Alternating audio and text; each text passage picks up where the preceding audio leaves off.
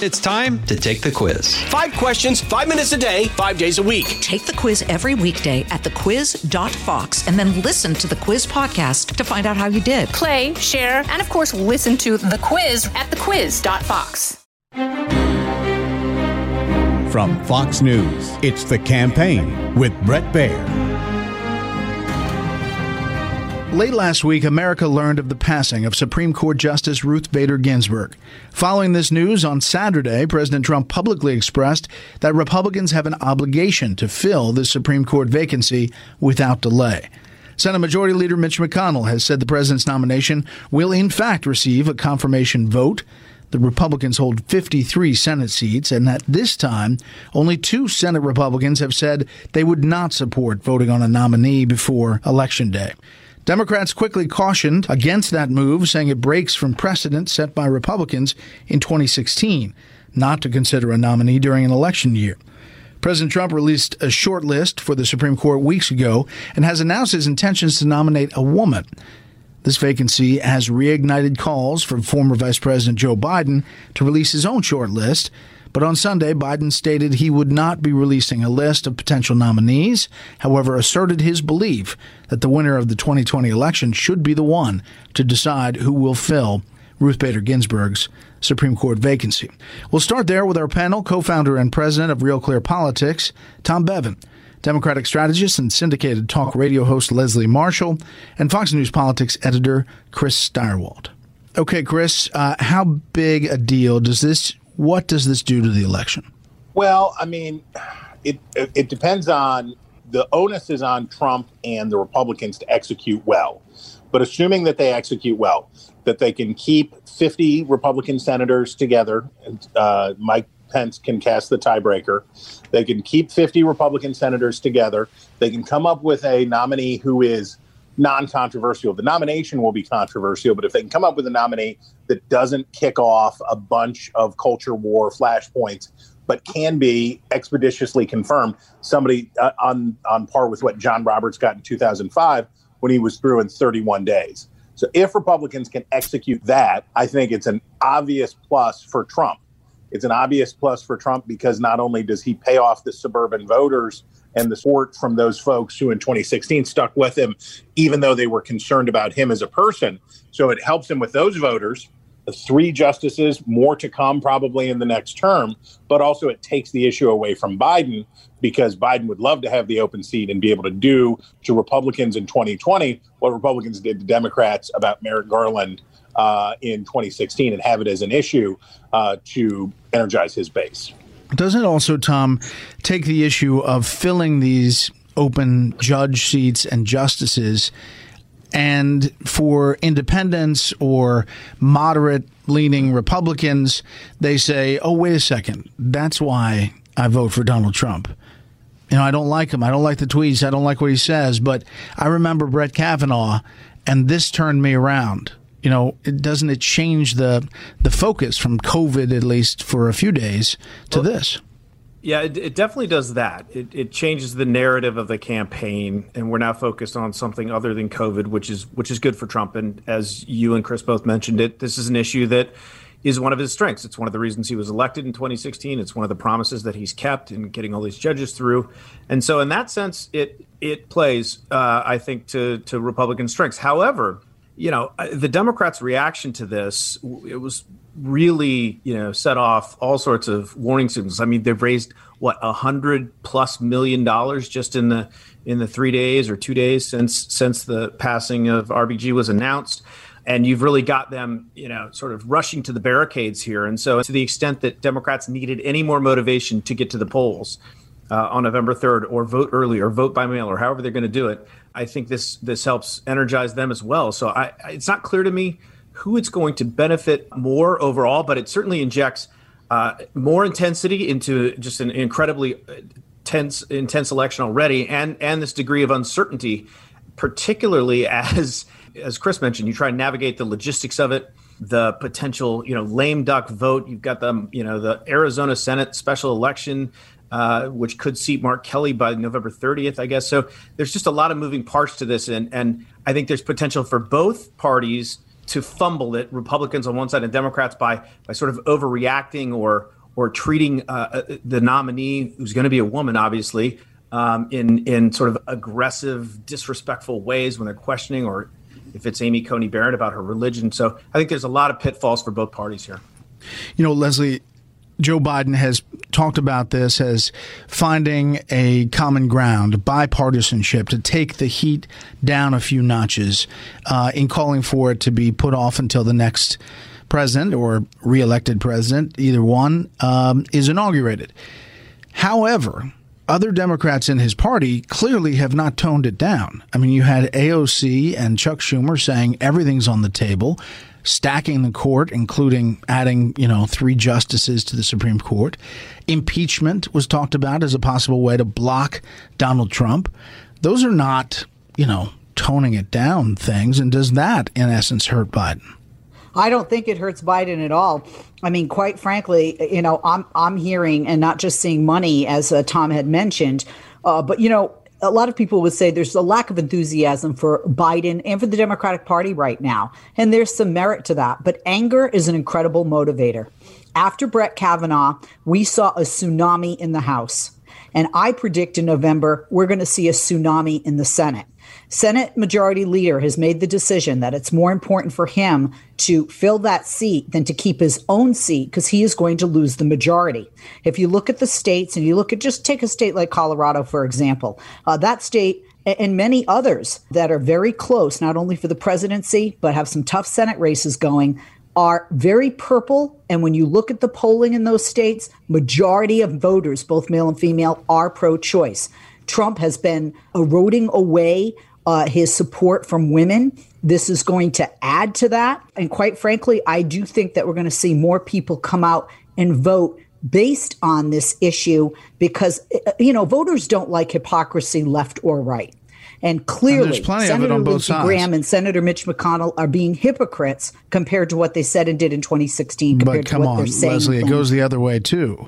I mean, there are plenty of sound bites. The Republican committee just put out like a slew of montage of Democrats saying you have to vote uh, to ha- have a nine seat Supreme Court before the election, and you have to fill this vacancy. I mean, it goes both ways on the hypocrisy.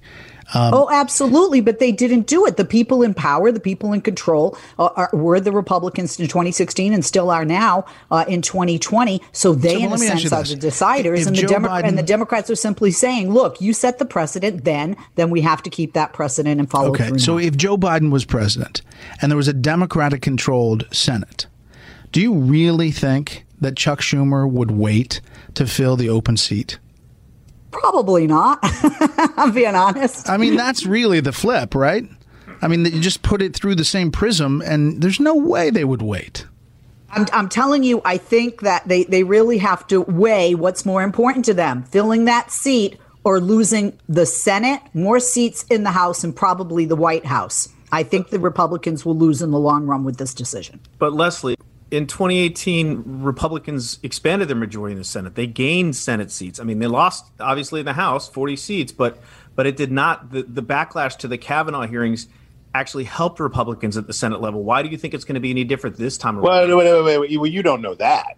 What you know that the you know the Republicans had a uh, great map, uh, and I think anybody who says that they know what the what the firm electoral consequences of the Kavanaugh hearing were is pulling your leg because I don't think well there I don't were think there we were know. polls around the time you remember this Chris that said people were just disgusted by the process and thought Democrats were were you know running circles when they didn't have to. Look, I, I think the the Kavanaugh effect you can find an argument for it pro or against. And when it comes to this hypocrisy business, it doesn't matter it doesn't connect. It doesn't have an effect. There have been in history only a handful of presidents who have tried to do what President Trump is trying to do. Barack Obama was one of them. But in the modern era, it's just FDR, Woodrow Wilson, and Herbert Hoover, whoever tried it before. There is precedent for doing it, but there are also political consequences for doing it. I don't think voters will say, well, the Biden rule means XYZ and I'm upset at that person. I don't think that plays. But, you know, FDR, at his height of his power, also tried to stack the Supreme Court. and fell flat on his face. I, I just think it seems outside the realm of possibility that they're going to add four justices if this goes through.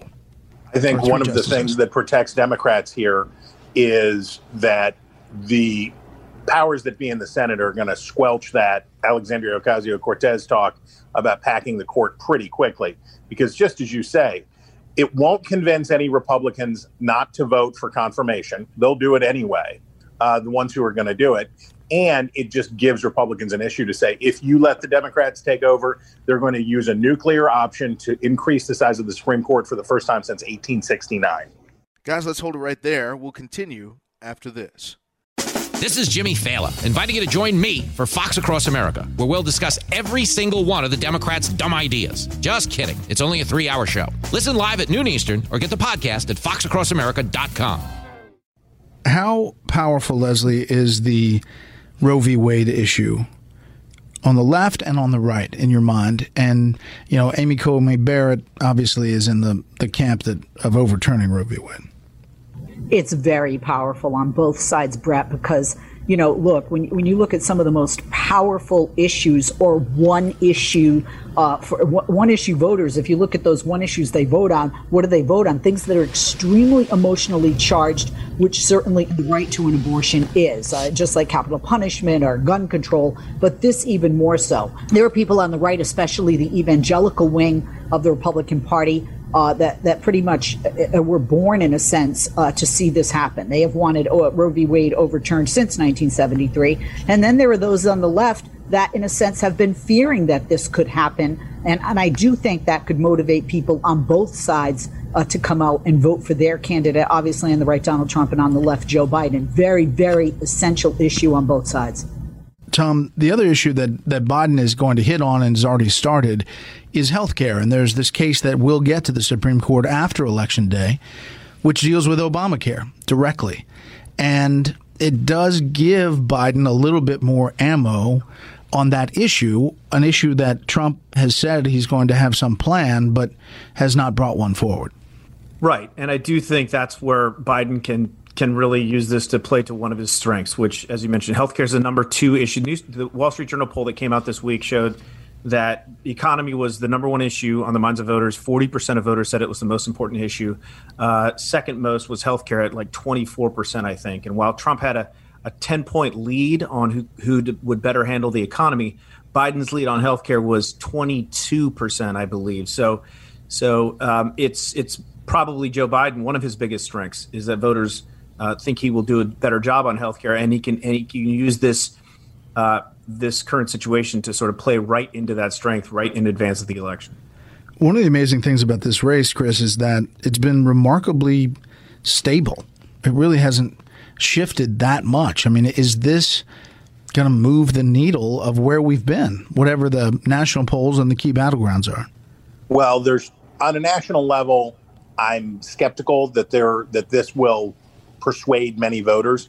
Obviously, it's going to have some intensifier effects, it's going to have donation effects or whatever, but it's on the Senate map where we will see the most consequences from this vacancy, right? Where you have the Republicans trying to hold on to a three seat majority. They're going to get one back in Alabama, but it looks like they're going to give up two in Arizona and Colorado. That leaves them fighting in Montana, Iowa, Maine, and North Carolina. And if Democrats can get two, then they can get the Senate. Uh, I think that this is doomsday for Susan Collins in Maine. She's already said she's not going to support Trump, but I don't think anything she could say. I think this is. I think this really puts her under. I think it helps uh, Joni Ernst in Iowa. I think it probably helps Steve Daines in Montana. The big question, as has been for much of this uh, cycle, is Thom Tillis in North Carolina. He's re- he's really been struggling uh, this and North Carolina is so closely divided.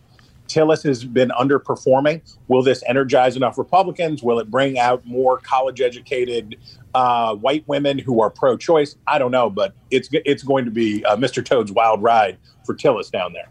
Yeah. Well, his Democratic opponent got a little grief for saying he would be skeptical of a vaccine. That's that, true, that but so did like half of Americans. So yeah. Um, so, and, Leslie, and by the way, Brett, notice that that all of those senators that that Chris just mentioned, Tillis, Ernst and Daines all came out in favor of moving the nomination forward. Collins is against, obviously, and Cory Gardner hasn't, as of as of right now, hasn't tipped his hand one way or the other. But all the ones in close races um, are are on board with moving this nomination forward. Yeah, we haven't heard from Mitt Romney yet, which is kind of interesting. He obviously has never been shy about bucking his party and seems to have kind of relish it. But when said, uh, reported that he was going to side with Murkowski and Collins, the Romney office put out a statement. Leslie had said, that's not true. He has not said that. And so you wonder what uh, the Utah senator may do, because obviously that's three. Yeah, definitely. I- I'm with you. You know, what is Mitt Romney going to say? But then again, um, you know, with all due respect to Senator Romney, he, he's flip flopped on this issue so many times.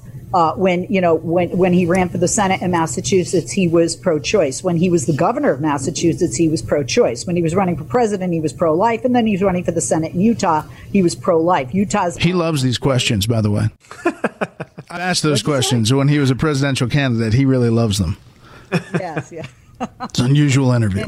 And and, and, and the, the state of Utah on this issue is definitely more pro life, especially among the Mormon community. So it, it really comes down to does Mitt Romney want the spotlight to go against a president that he clearly has disdain for, or does he want to represent his constituency in the state of Utah? Uh, we'll, we'll see what happens with that. All right, last thing, all three of you weigh in. Uh, waiting for the the big debate, the first time head to head. Chris Wallace, the moderator in Cleveland at the Cleveland Clinic.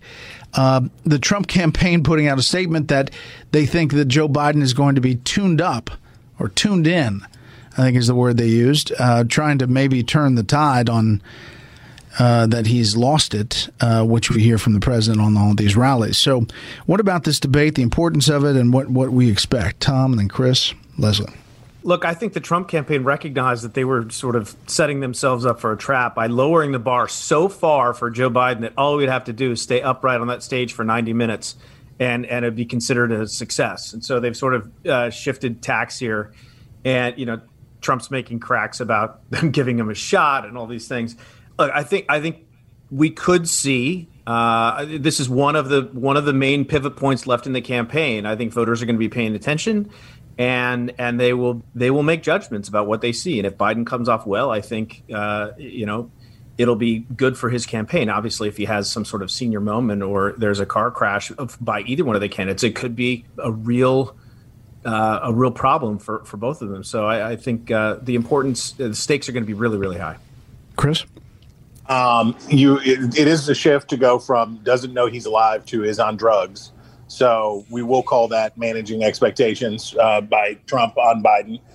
You know, I think both of these guys have a similar MO when it comes to debates. We've seen them both debate a lot and they uh, run out the clock and go into a clinch like an old boxer, right? They say what they're going to say and then run out their Let's say it time and wait wait for the moderator to come in and jump on the ball and stop the conversation. And I think that they're both going to try to do that. Leslie?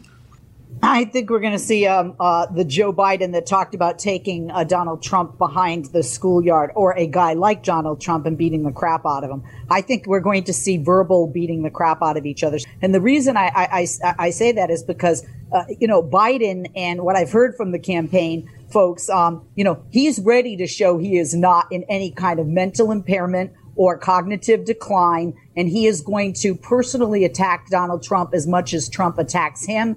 Uh, and, and quite frankly, the people that like Biden already plan to vote for him. The debate's not going to change that. The same with those who support Trump. It's going to be that sliver of undecided voters that it might help. And quite frankly, it is either guys to win or lose. But Joe Biden definitely just just showing up gets points based on the attacks from Trump thus far. All right, and just in the past few minutes, Senator McConnell says the Senate has more than sufficient time to process this nomination. So there you have it. Uh, panel, thank you very much. September 26, 1960, the first televised presidential debate in American history took place in a TV studio in Chicago, Illinois. Democratic Senator John F. Kennedy faced off against Republican incumbent Vice President Richard Nixon. Legend has it, once the debate ended, the majority of radio listeners would call the debate a tie or even in favor of Nixon. But those who watched the debate on TV believed Kennedy to be the clear winner. After winning the White House by a narrow margin, President Kennedy would go on to say it was the TV more than anything else that turned the tide. That'll do it for this week. You can hear more of this series at foxnewspodcast.com or wherever you download podcasts. Make sure to leave a rating and review. We want to hear from you. For Tom, Leslie, and Chris, I'm Bret Baier. We'll see you next time.